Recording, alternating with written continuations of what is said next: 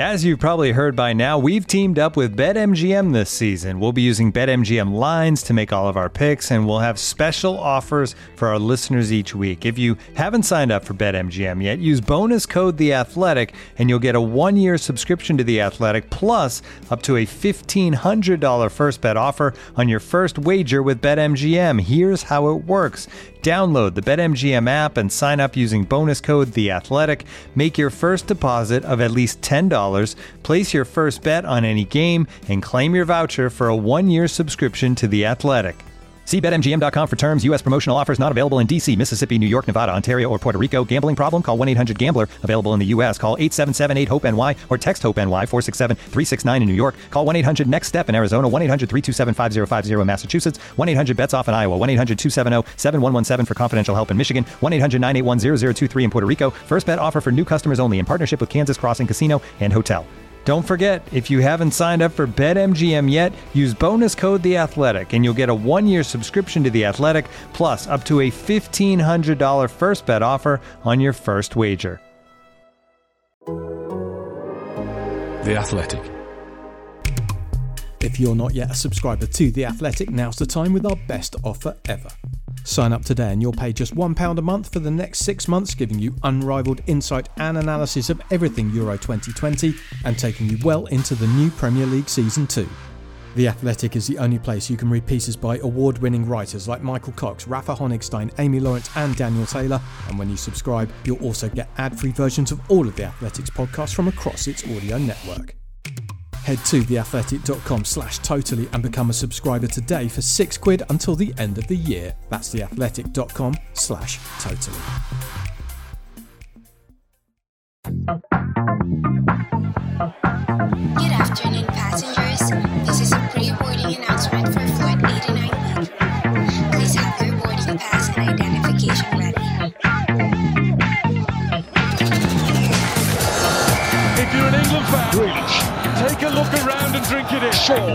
Shaw, across for Sterling.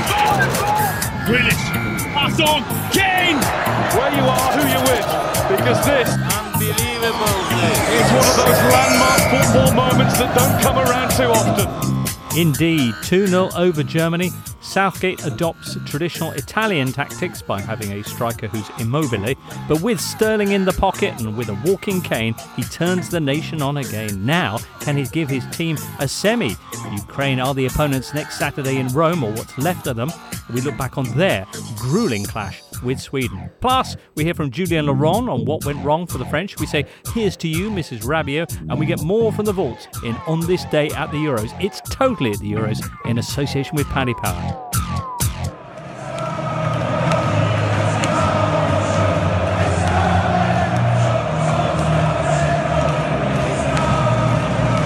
Yep, they sang it. It's Wednesday, the 30th of June for you, listener, the day after England shuffled their way past Germany into history in a quarter final in Rome. And we are here the evening before, still Tuesday night for us, with Adam Crafton. Hello, Adam. Hello. Hello. With Raphael Honigstein, who's just back from Wembley. Hello, James. And with Daniel Storey, whose knees have gone all trembly. Daniel. Exactly right, James. Good evening. Right. Good evening to you. Well, it was a day that I think for England fans was pretty special Tuesday.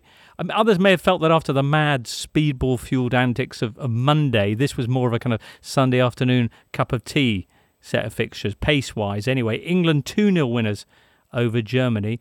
Ukraine then later that evening, after extra time, or right at the end of extra time, getting the second goal in a 2 1 victory over Sweden that puts them into a quarter final clash with England next Saturday in Rome. The other quarterfinals being earlier on Saturday, it'll be uh, Czech Republic against Denmark, and on the Friday in St. Petersburg, Switzerland against Spain, and in Munich, Belgium against Italy.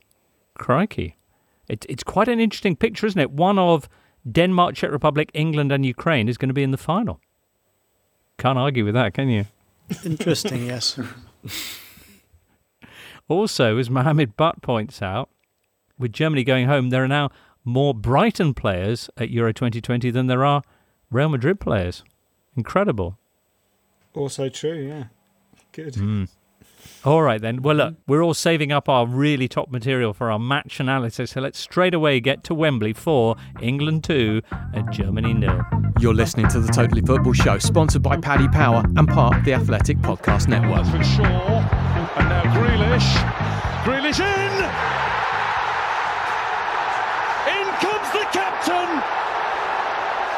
2 0 victory for England in a game that, well, to my mind, was kind of pretty poor for 70 minutes against a pretty poor Germany. Daniel, you called it, though, the most satisfying victory you could remember in your lifetime.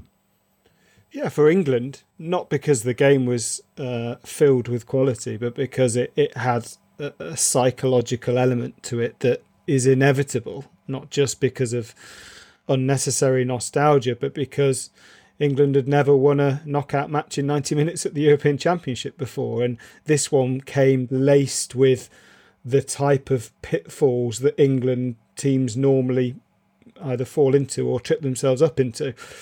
Uh, and they didn't do that. I thought they were they were pretty nervous early on. Uh, I thought they grew into the game as if they seemed to realise that there wasn't any need to to fear this Germany team. Um, a Germany team that did create a couple of good chances, it should be said, or were given a couple of good chances in one case, but they grew into that game. And you know, we'll talk about Gareth Southgate, I'm sure, in in a little while, but everything that he did in the game pretty much came off, and not all of it was expected. So you know, he left mm. on two central midfielders who had bookings. He left on Harry Kane. He he brought on Grealish uh, at, at, at what turned out to be pretty much the perfect time, and yeah, it, it all does seem to be coming up roses for Southgate, whether by luck or judgment or a bit of both. Adam, your reaction was it's a good outcome for everyone. Southgate fundamentalists get to call it a masterclass. Grealish fanboys get to say he decided the game and must start. Everyone wins. What what was your actual take on it though? In between all of that, um, I was just I was just saying to someone this uh, this evening, you know, sort of comparing the text messages um, that I was sending and receiving at around seventy minutes compared to um, ninety five minutes um, and you wouldn't think it was the same person sending those messages. Um, yeah, I mean, I'm I'm definitely one of those people that thought, you know, I, I thought that the approach was a little bit too conservative. Um, I th- you know I think we got a little bit lucky in that you know Jordan Pickford made a great save, Muller missed a great chance. I don't necessarily think England controlled it necessarily as well as it will probably be remembered. Um, I think Germany, you know, were, were also really poor on the day.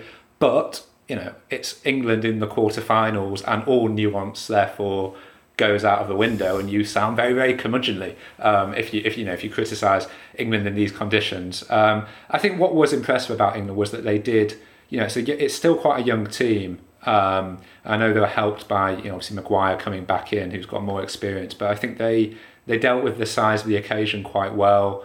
They didn't seem to become overawed and they didn't panic. I think that was one of the bigger things as well. As that game drifted in the second half, and you know, by 70 minutes, you were thinking, I've seen this second half before, and it drifts and it drifts, and then you know, it either goes into extra time and penalties and you lose it, or Germany just come up with the goal. And, and they, they found that little bit of inspiration, and his subs worked out. And as Daniel says, you know, if Declan Rice picks up a second yellow card, then you're saying, why has he left him on? For that long. So yeah, he certainly got away with certain things, but you know there was also a level of organisation that should be admired, um, even if you know the balance maybe isn't quite there yet from an attacking point of view. Mm, right. I think probably everyone was delighted above all for Gareth Southgate, one of the nicest guys mm. in football. Rafa, you were actually there. Uh, what, what, did you make of the afternoon? First of all, the atmosphere, and did you get much reaction uh, to your presence from people on the way to the ground and, and that kind of thing? No, none, none whatsoever. No? I mean, usually they confuse him with Guillem Balagué, but now that he's off off air for a while, it's not it's not even that. No, uh, got no no reaction. But then you know it's difficult with the mask and everything. So right. Um, otherwise, I'm sure they would have been queuing up for autographs and selfies. Um, the atmosphere was great. I mean, the atmosphere was great. You could sense just that slightest amount of trepidation and anxiety, especially when Germany capped the ball really well in, in the first 15 minutes. And it took the England team a long time to figure out that Germany were playing with three men in midfield in possession, with Havertz actually not playing up front but playing as a midfielder. But once they wised up to it, to that, then there was very little from from Germany. It was difficult to understand or to evaluate who was controlling who because both teams were so limited in their ambition. They could both claim that their game plan was was sort of working. Um, and it was very much the Spider-Man meme uh, as a mm. football game. I didn't think Germany played particularly badly. It was probably one of their better performances in recent years. That in itself is perhaps quite indicative of where Germany are at the moment. They could have won the game. It was it was pretty even. They could have easily drawn it into going into extra time, and then who knows. But ultimately, the team won that had a game plan and made it stick. Uh, Germany had had an idea. It wasn't fully formed. It was sort of a compromise, as most of the things that Löw has done, um, playing with the ball but then playing without it, trying to be dominant but not too much, not taking risks, keeping people back. This halfway house attitude basically cost cost Germany. Maybe not on the night itself, but over the whole over the whole tournament. And it was interesting with Gareth Southgate because I think, as Adam said, on minute 70, I think the knives were out. I mean, this was an, an England manager not taking any risks, leaving most of his best players or many of his best players on the bench, devising a formation that was even more negative than than the system he'd played before, and and seemed to be taking a big risk by not taking much risk. But of course, when it works out, it's it's beautiful and results football that brings results has a special kind of magic to it. But if it doesn't, then you can look very very undercooked and exposed. And I think the jury is still out on this England. Um, I can understand why Germany, as a symbol maybe, or you know as a as a bogey team, posed a special kind of challenge. But it was the last 16, and you now have to continue with this. Um, system to see it through. And I wonder what the reaction would be if it doesn't quite then work out. If you get beaten in a semi final or get beaten in the final, will people still consider it worth it? Um, a journey for, for all the, the results, or will they perhaps think that this England was somehow uh, limited in its in its ambition? It's I think it's still it's still going to be the decisive question for, for England and this tournament. I think you're absolutely right. And I think, you know, my biggest thing as that game went on was just thinking, you know, if Germany get that first goal, imagine the regrets you're going to have. You know, when you look over at that at that bench and you see the players who haven't even got onto the pitch during that game, and I was just thinking, God, like, imagine being Gareth Southgate, and in 20 minutes, when this game's over, you're always going to look back and think this wasn't a great German team, and we had them at Wembley and we just let the occasion pass us by. And obviously, it's turned out completely the opposite. History will judge it as the night of great vindication. That's the way that knockout football works, and it's fantastic. Um, but I, I, do think you're right. It's really interesting to see how Southgate uses the momentum and energy that comes from this result because you now have games, well, hopefully games plural against Ukraine and then Denmark or Czech Republic, where you know I think I don't think England can go to cancel out certainly not Ukraine. Um, they maybe would do against Denmark, but again, probably not Czech Republic. I think you know you probably play with a four-man defence in those games and introduce one more attacking player um, into it. They, you know they have to play, I think, with more creativity. And we've seen, you know, we saw in, in the group stages that they do struggle to break teams down when they're allowed the ball. Um, but but it's all a question now of can they use that momentum and does that momentum kickstart them? I mean, there was a big difference I felt in England's confidence between nil nil and one 0 You know, and by mm. the last five to seven minutes, it felt like you know England were almost a little bit rampant um, in certain ways. So there was there's a confidence that comes from it, but you know I just hope they can channel that to play a little bit more memorably um, on the ball. Right. I mean, it was a very frustrating game for the bulk of it, but by the end, there there were certainly some massive positives that England fans can can celebrate, not least Sterling, the, the, the fellow with the tattoo of a boy looking up at Wembley, scoring again at Wembley, uh, just down the road road from his old place. Also, Luke Shaw's performance, Pickford, you've you've previously mentioned, continuing his excellent tournament uh, with the, the, save on Timo Werner early on, but especially that that remarkable athletic stop on on, on Kai Havertz's shot.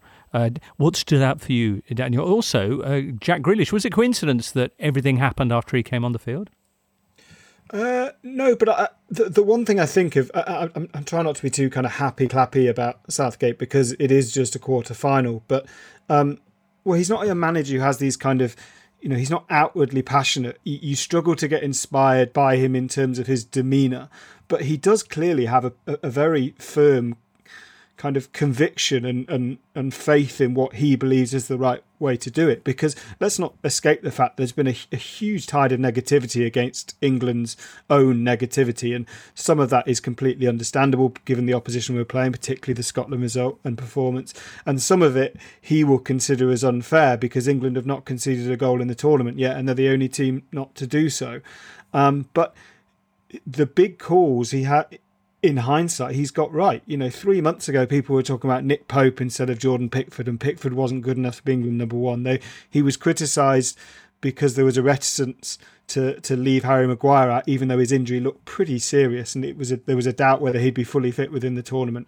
Raheem Sterling's continually been dogged by this should he start for England. Harry Kane had a rotten group stage, and there was, I think, understandably a, a kind of a surprise that Dominic Calvert-Lewin wasn't on the bench today, and yet as I say, maybe it's a combination of luck and judgment. But when you're winning games, you, you probably deserve to that that to be considered as judgment more than luck. And and everything has pretty much come off, or, or albeit I accept not in a a kind of clanging, banging, all bells or whistles football that we would love England to play. But then I don't know, England don't really have the history of success to be able to demand that. I don't think uh, we're not at that stage.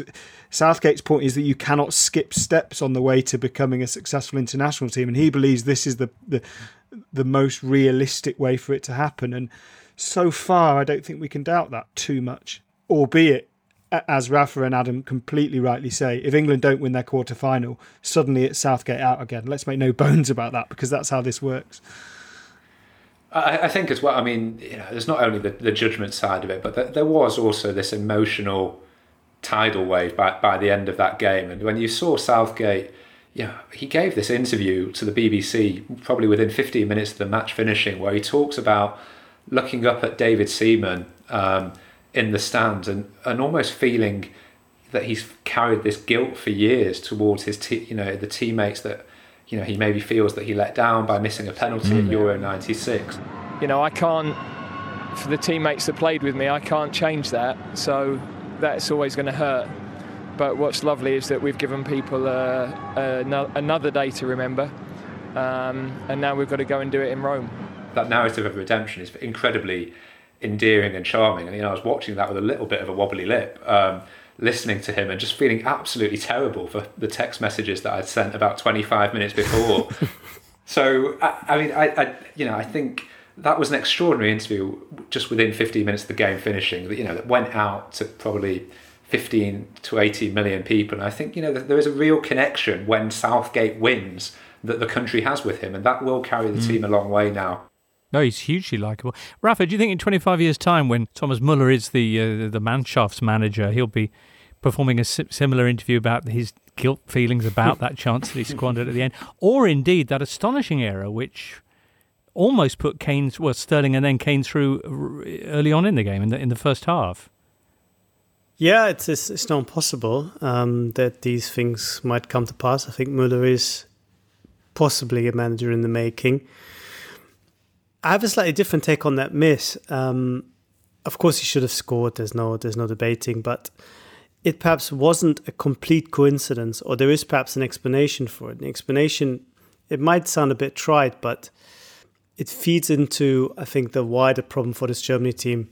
In my view, Müller, or part of the reason why Müller might have missed is because he just doesn't get into these type of situations regularly. You don't see Müller running towards goals with 40 meters to go on a counter attack. It just doesn't happen. I, I've never seen him in almost 400 games at Bayern being the guy who runs from the counter attack towards goal and then shoots. I think he he almost wasn't ready for this type of situation. It's just not it's not his game. And I think that's Germany's problem all along. They were playing a game that was never really fully their game.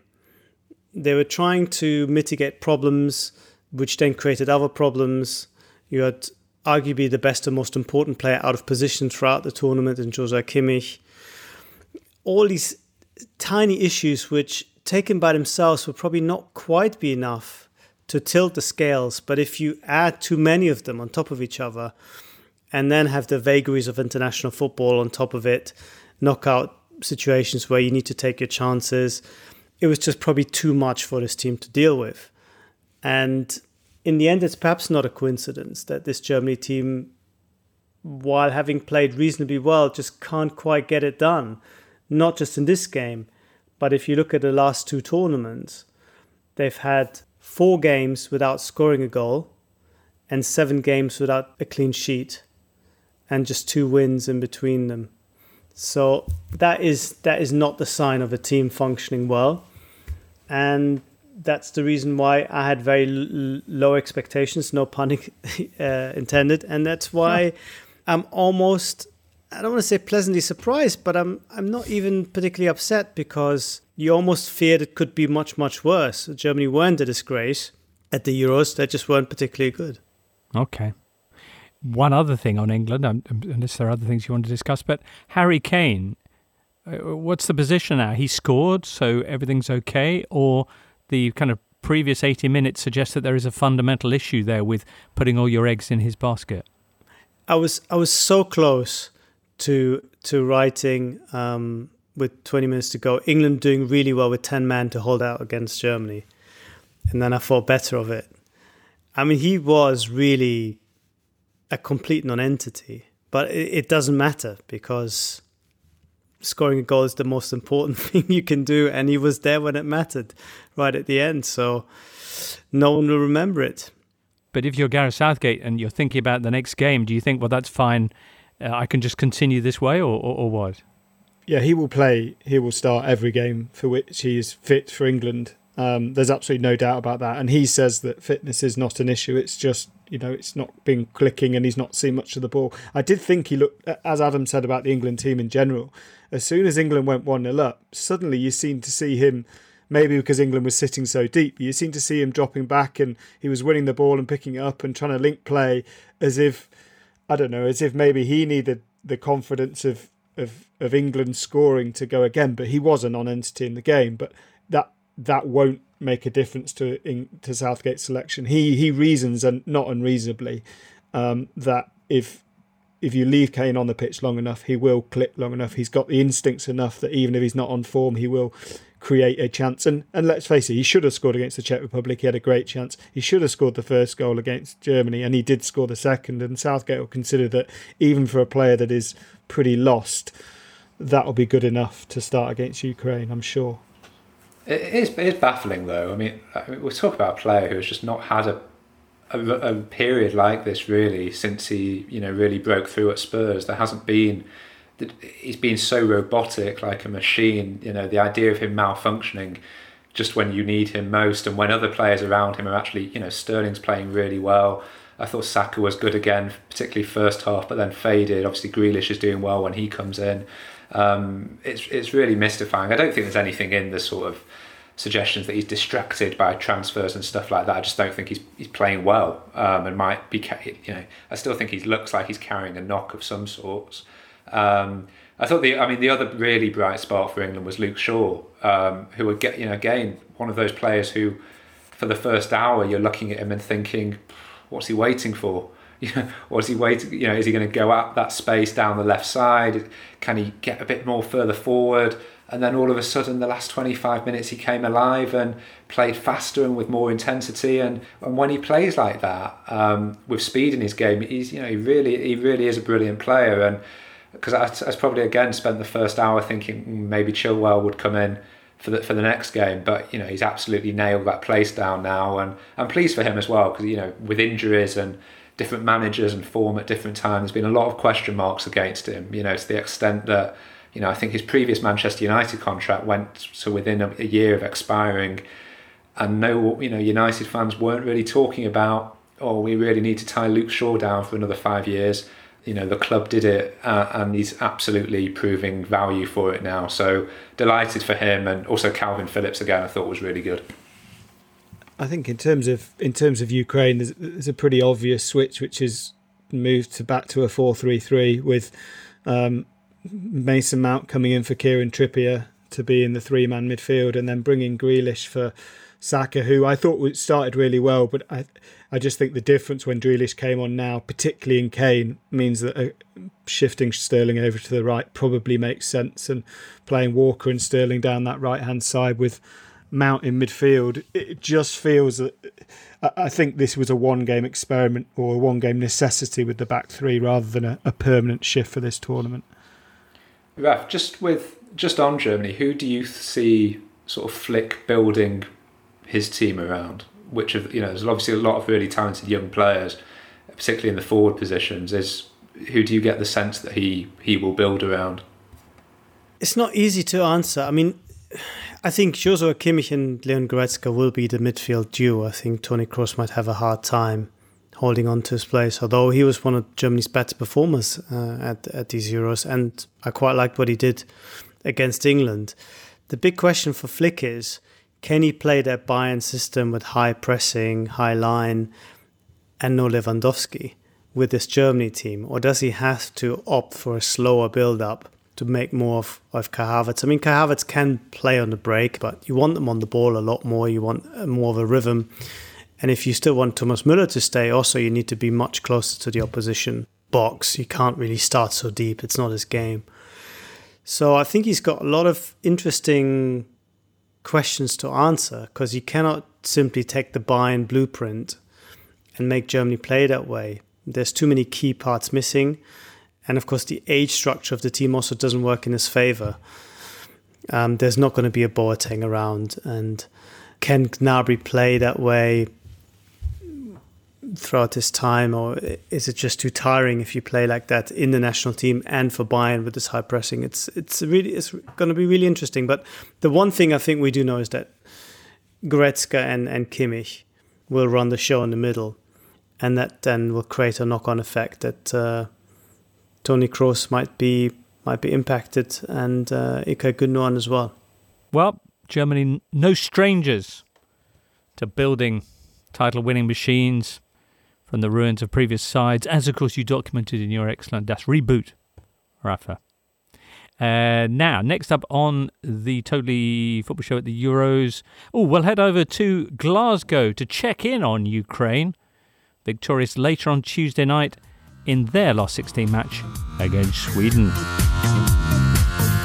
The Euros are here, and we'd better make the most of them because they only come around every four, uh, five years. So if your bookie isn't making you feel special, then maybe it's time to find a new one. Yep, not so much carpe diem as carpadium. if the grass is greener on the other side, come and play on it. If your bookie's not giving you the best rewards, switch. And if one leg of your 4 plus fold bet builder lets you down, get money back as a free bet on all games this Euros. Paddy Power. Pre-match only, max free bet £10. Excludes enhanced match odds. Mean odds 1 to 5 are on exclusive T's and C's apply 18 plus. This episode is brought to you by Michelob Ultra, the official beer sponsor of the NBA. Want to get closer to the game than ever before? Michelob Ultra Courtside is giving fans the chance to win exclusive NBA prizes and experiences like official gear, courtside seats to an NBA game, and more. Head over to michelobultra.com slash courtside to learn more. This episode is supported by Season 3 of FX's Welcome to Wrexham.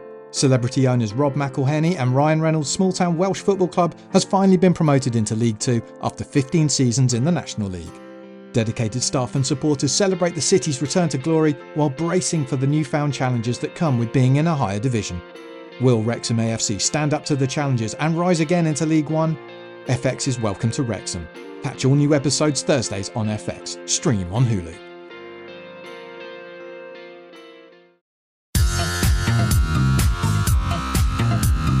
This is the Totally Football Show, part of the Athletic Podcast Network. Listen ad free on the Athletic app and discover bonus content by following the Athletic UK Audio Plus on Apple Podcasts. Singing in the Ukraine after Andrei Shevchenko's side, having placed third in their group, behind Netherlands and Austria, managed to get past Sweden in extra time.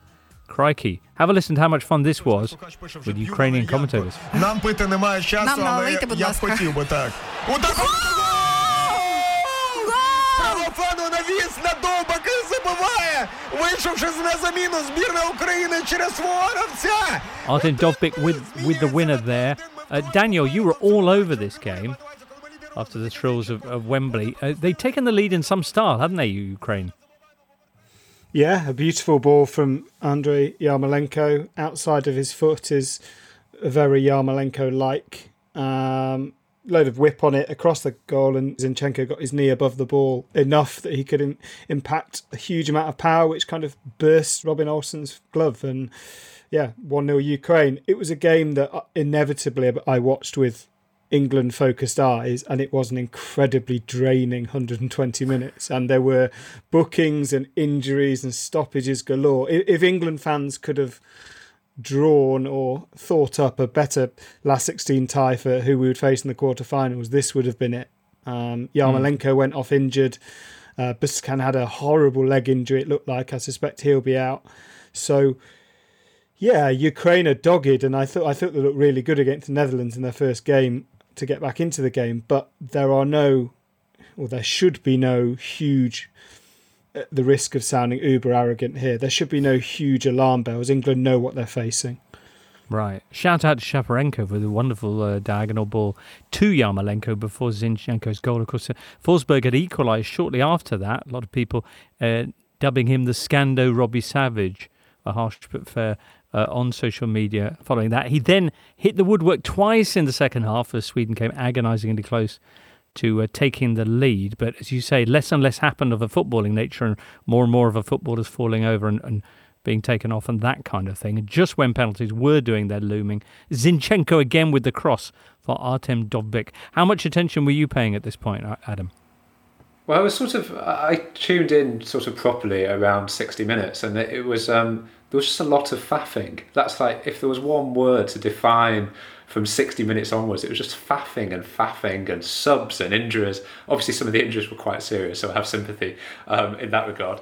Um, red card, very dramatic. Um, I did enjoy that there was a last, like a real last gasp winner because we obviously had penalty drama and then we've had normal time late drama, but now we've had an extra time winner as well um, right at the death. And it was great. The celebrations were amazing. Shevchenko was charging down the touchline, and then you have the coaches sort of arguing with each other a little bit. Then there was the VAR check. Um, not massive fan of VAR, but I do enjoy those sort of high pressure moments where it looks like VAR may crush an entire nation um, or awaken an entire nation at the same time. Um, so it was in the end, it was um, it was worth the investment um, that I made for about sixty minutes. Right. Okay. Uh, well, we probably won't ask you for a, a, view on Daniel's assertion that England have nothing to fear on Saturday from Ukraine.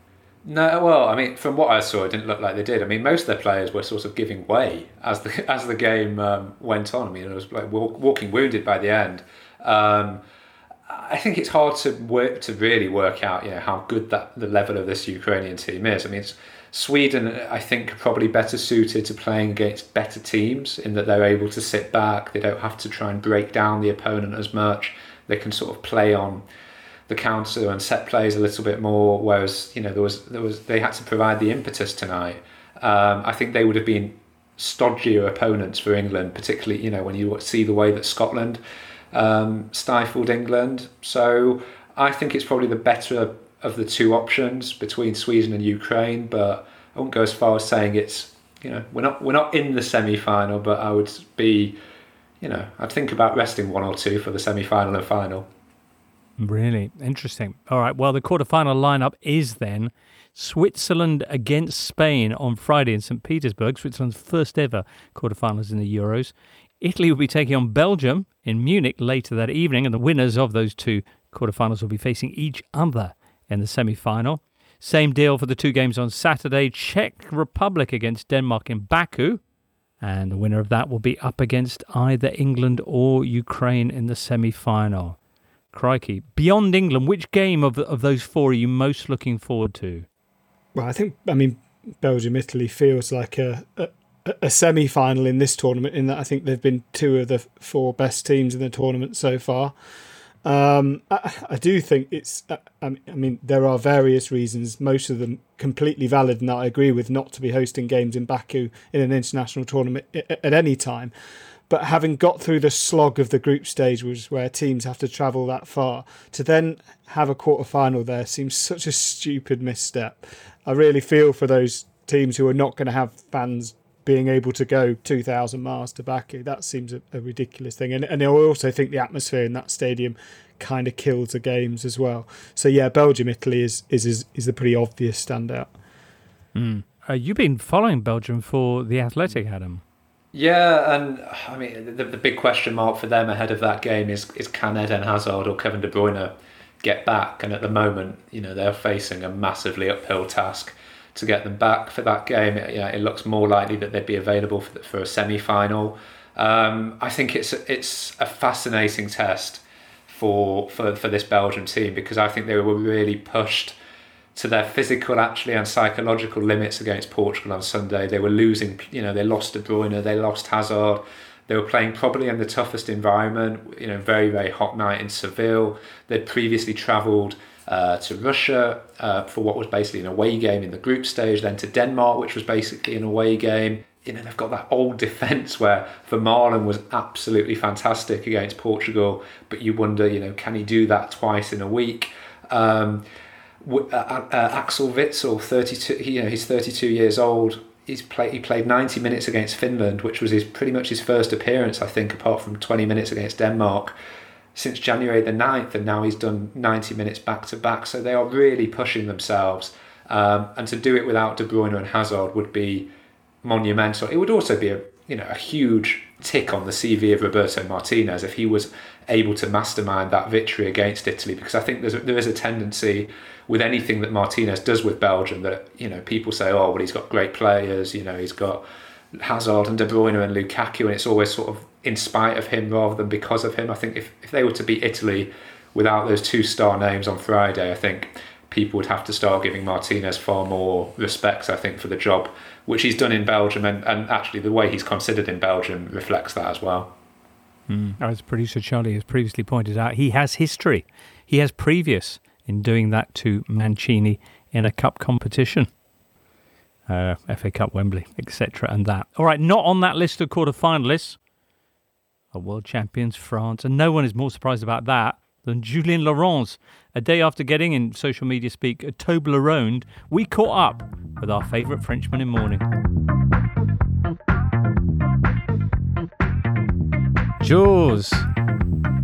Jimbo. I'm so sorry, mon ami. It's um, okay. You win some, you lose some. Yeah.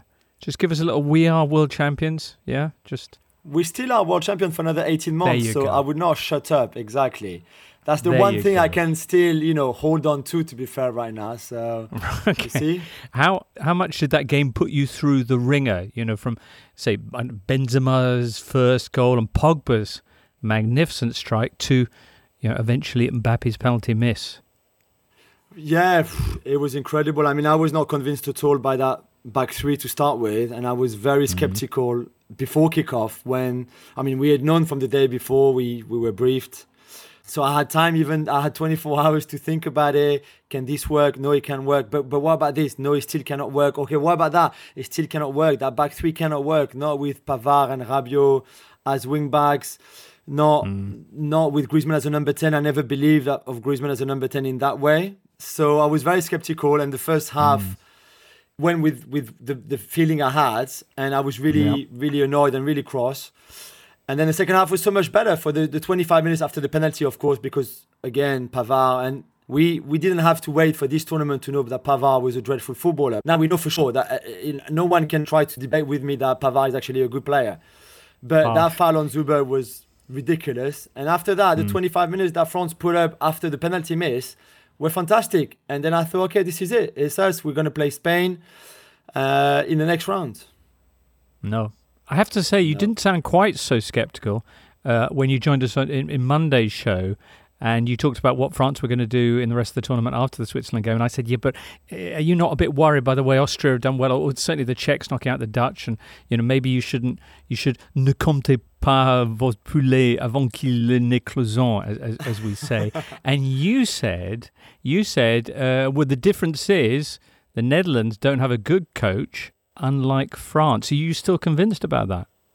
Yeah, that's a that's a really good point. So we recorded that Sunday night when we Mhm. when we then we knew that there was a, a the possibility that they would play with the three at the back. It was not completely confirmed, but they Right. they had worked on training once. So we had that. I still didn't think that he would go ahead with the back three, and certainly I didn't think that they they would still play that bad with the back three. Uh, Right. And and I was certainly uh, uh, certainly very arrogant as always uh, in my predictions.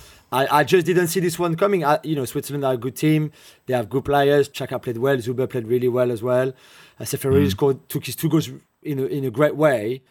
But this is a game that France invited the defeat to. And like Deschamps said after the game, the only the only good thing that he said pretty much all tournament was we didn't deserve to go further. And he's right. The way we played, the way we set up, the way we were complacent at three one up, we didn't deserve to go through. And they deserved it far more than us. And I think they wanted even more than us because they never gave up. Whereas we gave up at three one up, we thought it was won.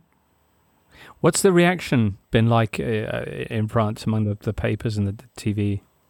I think there's still a lot of like, did, it, did this really happen? Not just to be knocked out because that can happen. It can happen to anyone, even the, the biggest favorite like us. But it's the way that game went, which was incredible for neutral. But if you were French, it's hard to digest and hard to swallow, really, when you think about it being 3 1 up with 10 Right. minutes to go. Also, it, it, it's Switzerland. Yeah, it is. Yeah, it is Switzerland. I mean, I think it's the golden generation. But the last time they reached a quarterfinal of any big tournament was in 1954. So golden generation or not, this is not what they do, and that's why, of course, you're right. It's even harder to take because it was, you know, like like one of my children said this morning, it's embarrassing to lose against them, and and he's right, and in that manner, he's right, and. And it's even more cruel to lose on penalties and have Kylian Mbappe missing the last penalty, of course. And Right. It was it was really it- hard. It was hard. Although it kind of felt like that was in keeping with the kind of the storyline of the evening. I don't know when he stepped up and it was down to his kick, or at least that was match point. It kind of felt like, yeah, it would be entirely in keeping if he misses this. Uh, it, there was a lot of talk here that the scenes after he failed to convert were a clear sign of a rift between him and, and some members of the team. The fact that the rest of his teammates didn't come to console him. Uh, is is I- that, I do you think, the that, case? but that's not true. That is not true. I Not mean, true? I, didn't watch the game. I saw Pogba, I saw Digne, I saw Sissoko coming towards him, and then he walked straight into the dressing room anyway. So it's not the Right. feeling I had. Mbappe did at least get uh, Pele sliding into his DM saying, you know, you'll you'll be back. It's sort of step on the journey. I also like Le, Le Monde, uh, who who who essentially said that Mbappe has joined the likes of Platini, Zico, Baggio, and Beckham in the list of great failed players in the penalty taking exercise. So you know you can still be a great and, and blow the odd spot kick.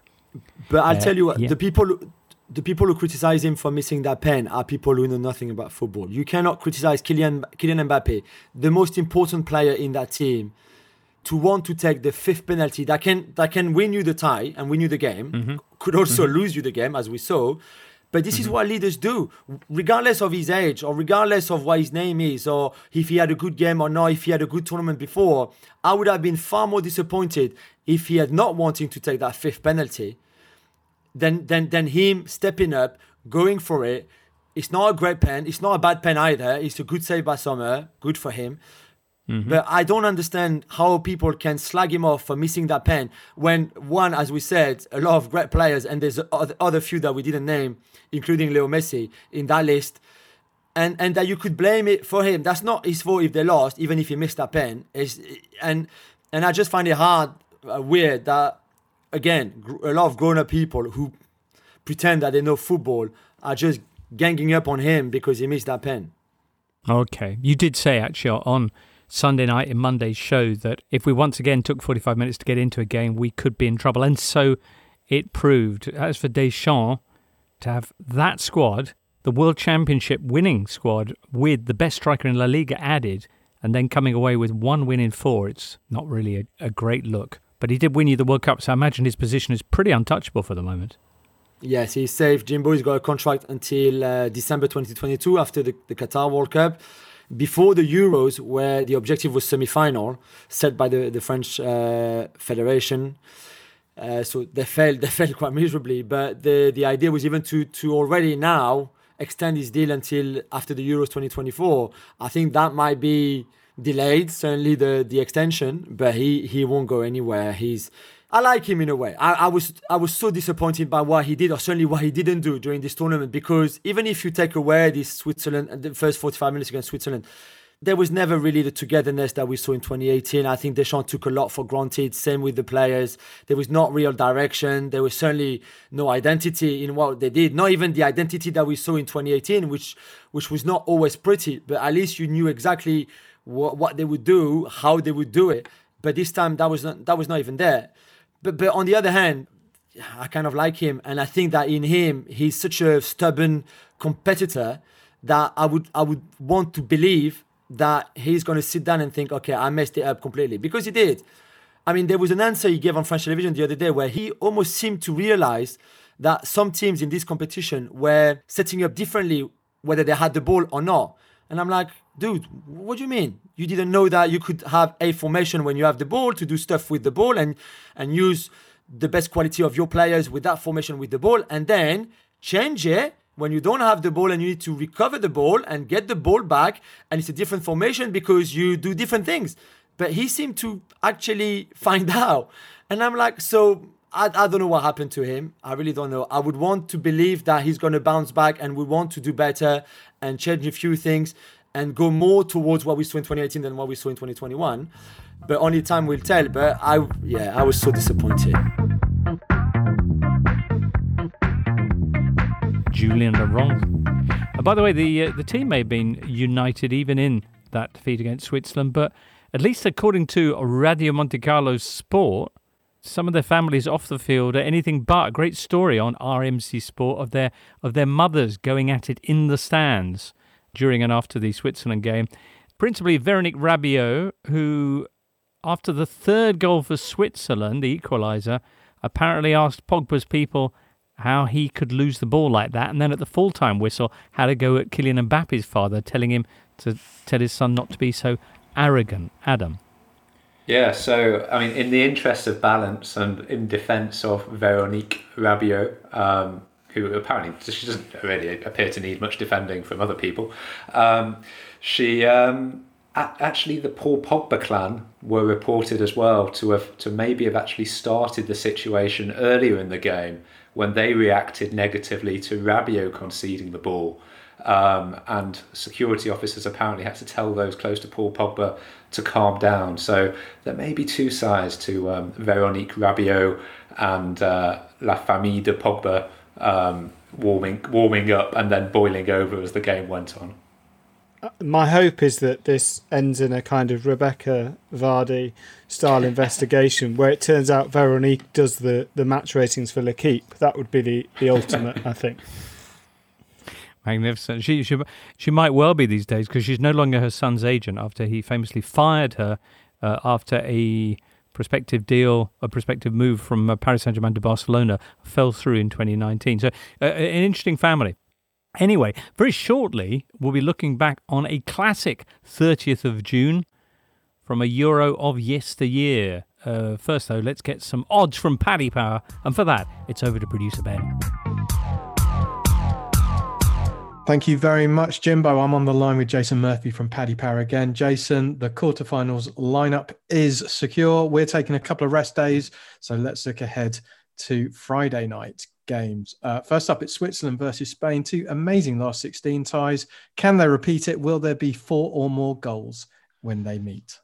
Yeah, let's hope they do. Uh, we should all be recovered by now uh, for when these game, this game kicks off. For four or more goals, it's 13 to 5 for it to happen. In terms of the match prices, Spain to qualify is 2 to 7. Might sound a little bit short, and it's the same price that went off against Croatia. But obviously now, Luis Enrique knows his best front three. Sarabia what a surprise him being in the squad, but he's definitely in the front three now with Torres and Morata. He knows his midfield three, but what's he going to do with those centre backs? And that's the concern for this game because if you look at what Seferovic did to a very weak centre back pairing in the French game, we're going to see likewise whether it's Torres, whether it's Garcia at the back line in Spain. And that means that for this particular bet, if you're going with four more goals, Switzerland will definitely play their part in it and could chip in with a few. But look, if it's anything as good as Monday, then we're in for a real treat. And like I say, Spain probably just a little bit short based on what we've seen from Switzerland. Okay, Italy v Belgium also taking place that night. Uh, probably won't be quite as entertaining. And uh, Belgium not looking in uh, the best shape after coming through Portugal. Um, can you give us some numbers on this one, please?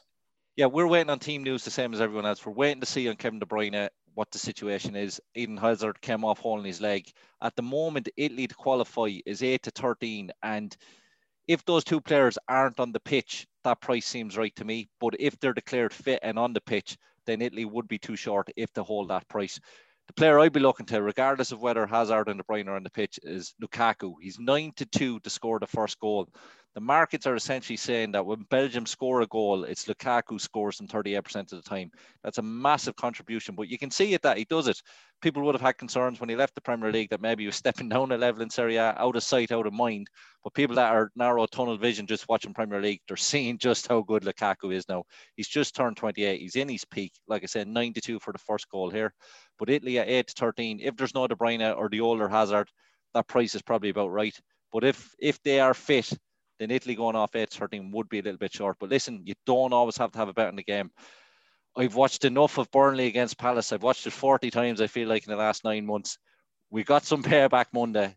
Let's hope we get some payback with these two quarter-final games because this is the best of football that you'll ever get. The Totally Football Show, sponsored by Paddy Power.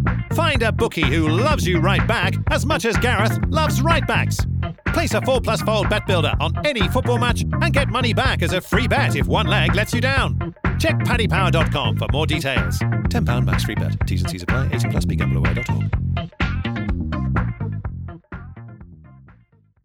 Looking for an assist with your credit card but can't get a hold of anyone? Luckily, with 24 7 US based live customer service from Discover, everyone has the option to talk to a real person anytime, day or night. Yep, you heard that right. You can talk to a real human in customer service at any time. Sounds like a real game changer if you ask us. Make the right call and get the service you deserve with Discover. Limitations apply. See terms at discover.com/slash credit card. When you need mealtime inspiration, it's worth shopping Kroger, where you'll find over 30,000 mouthwatering choices that excite your inner foodie. And no matter what tasty choice you make, you'll enjoy our everyday low prices, plus extra ways to save, like digital coupons worth over $600 each week. You can also save up to $1 off per gallon at the pump with fuel points. More savings and more inspiring flavors make shopping Kroger worth it every time. Kroger, fresh for everyone. Fuel restrictions apply.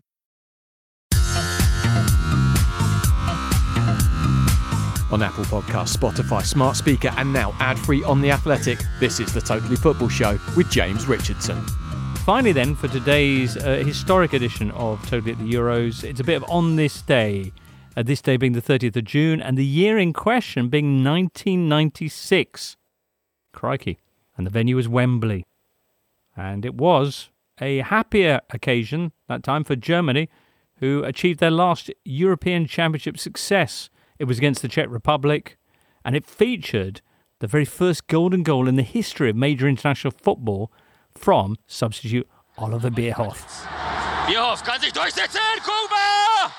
Und Deutschland ist Europameister! Und wieder war es Oliver Bierhoff durch das erste Golden Goal.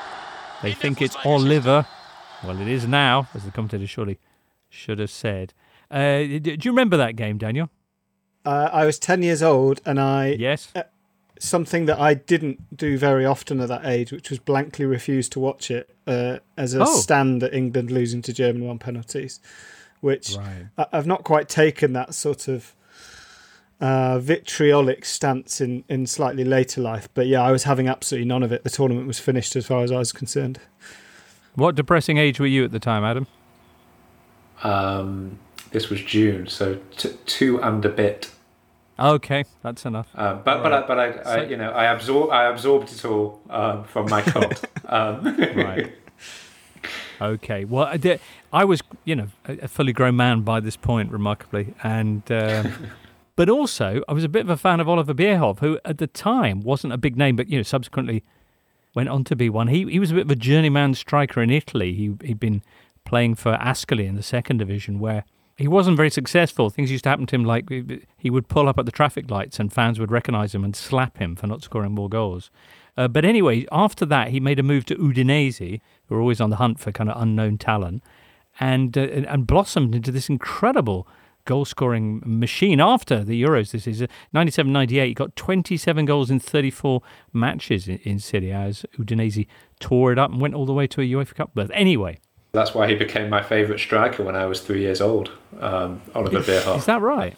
Yes, it was the period at, um, at uh, Udinese that won me over. I was very disappointed with him as an 18 month old at Ascoli. Um, right. Slapping about, um, but, by, but, but by three, I was fully into it. Okay, well, I see you're joking with me. There you go. Berti Vogts, by the way, that day, this day in 1996, at Wembley, became the only person to date to win the Euros as both a player and then as a manager. A feat that, of course, Didier Deschamps could have matched this year had things worked out better. Oliver Bierhoff is uh, national team director at the DFB. He's the man who will now be overseeing the handover from Jogi Löw to, of course, Hansi Flick. Very good. Uh, that brings us to the end of today's Totally at the Euros. Uh, tomorrow there won't be one because there are no matches, but we will be back. Uh, well, for us on Friday night, straight after those two quarterfinals, and that show should be with you early Saturday morning. So, do hope you join us for that. Many thanks, listener, for being with us today, and uh, many thanks to you as well, Adam and Daniel, and to Rafa earlier on. For now, from all of us here, it's goodbye. You've been listening to the Totally Football Show, part of the Athletic Podcast Network. Listen ad free on the Athletic app and discover bonus content by following the Athletic UK Audio Plus on Apple Podcasts. Keep up to date with everything Totally at the Totally Show on Twitter and find out the very latest subscription offers at theathletic.com slash totally. The Totally Football Show is an athletic media company production and sponsored by Paddy Power.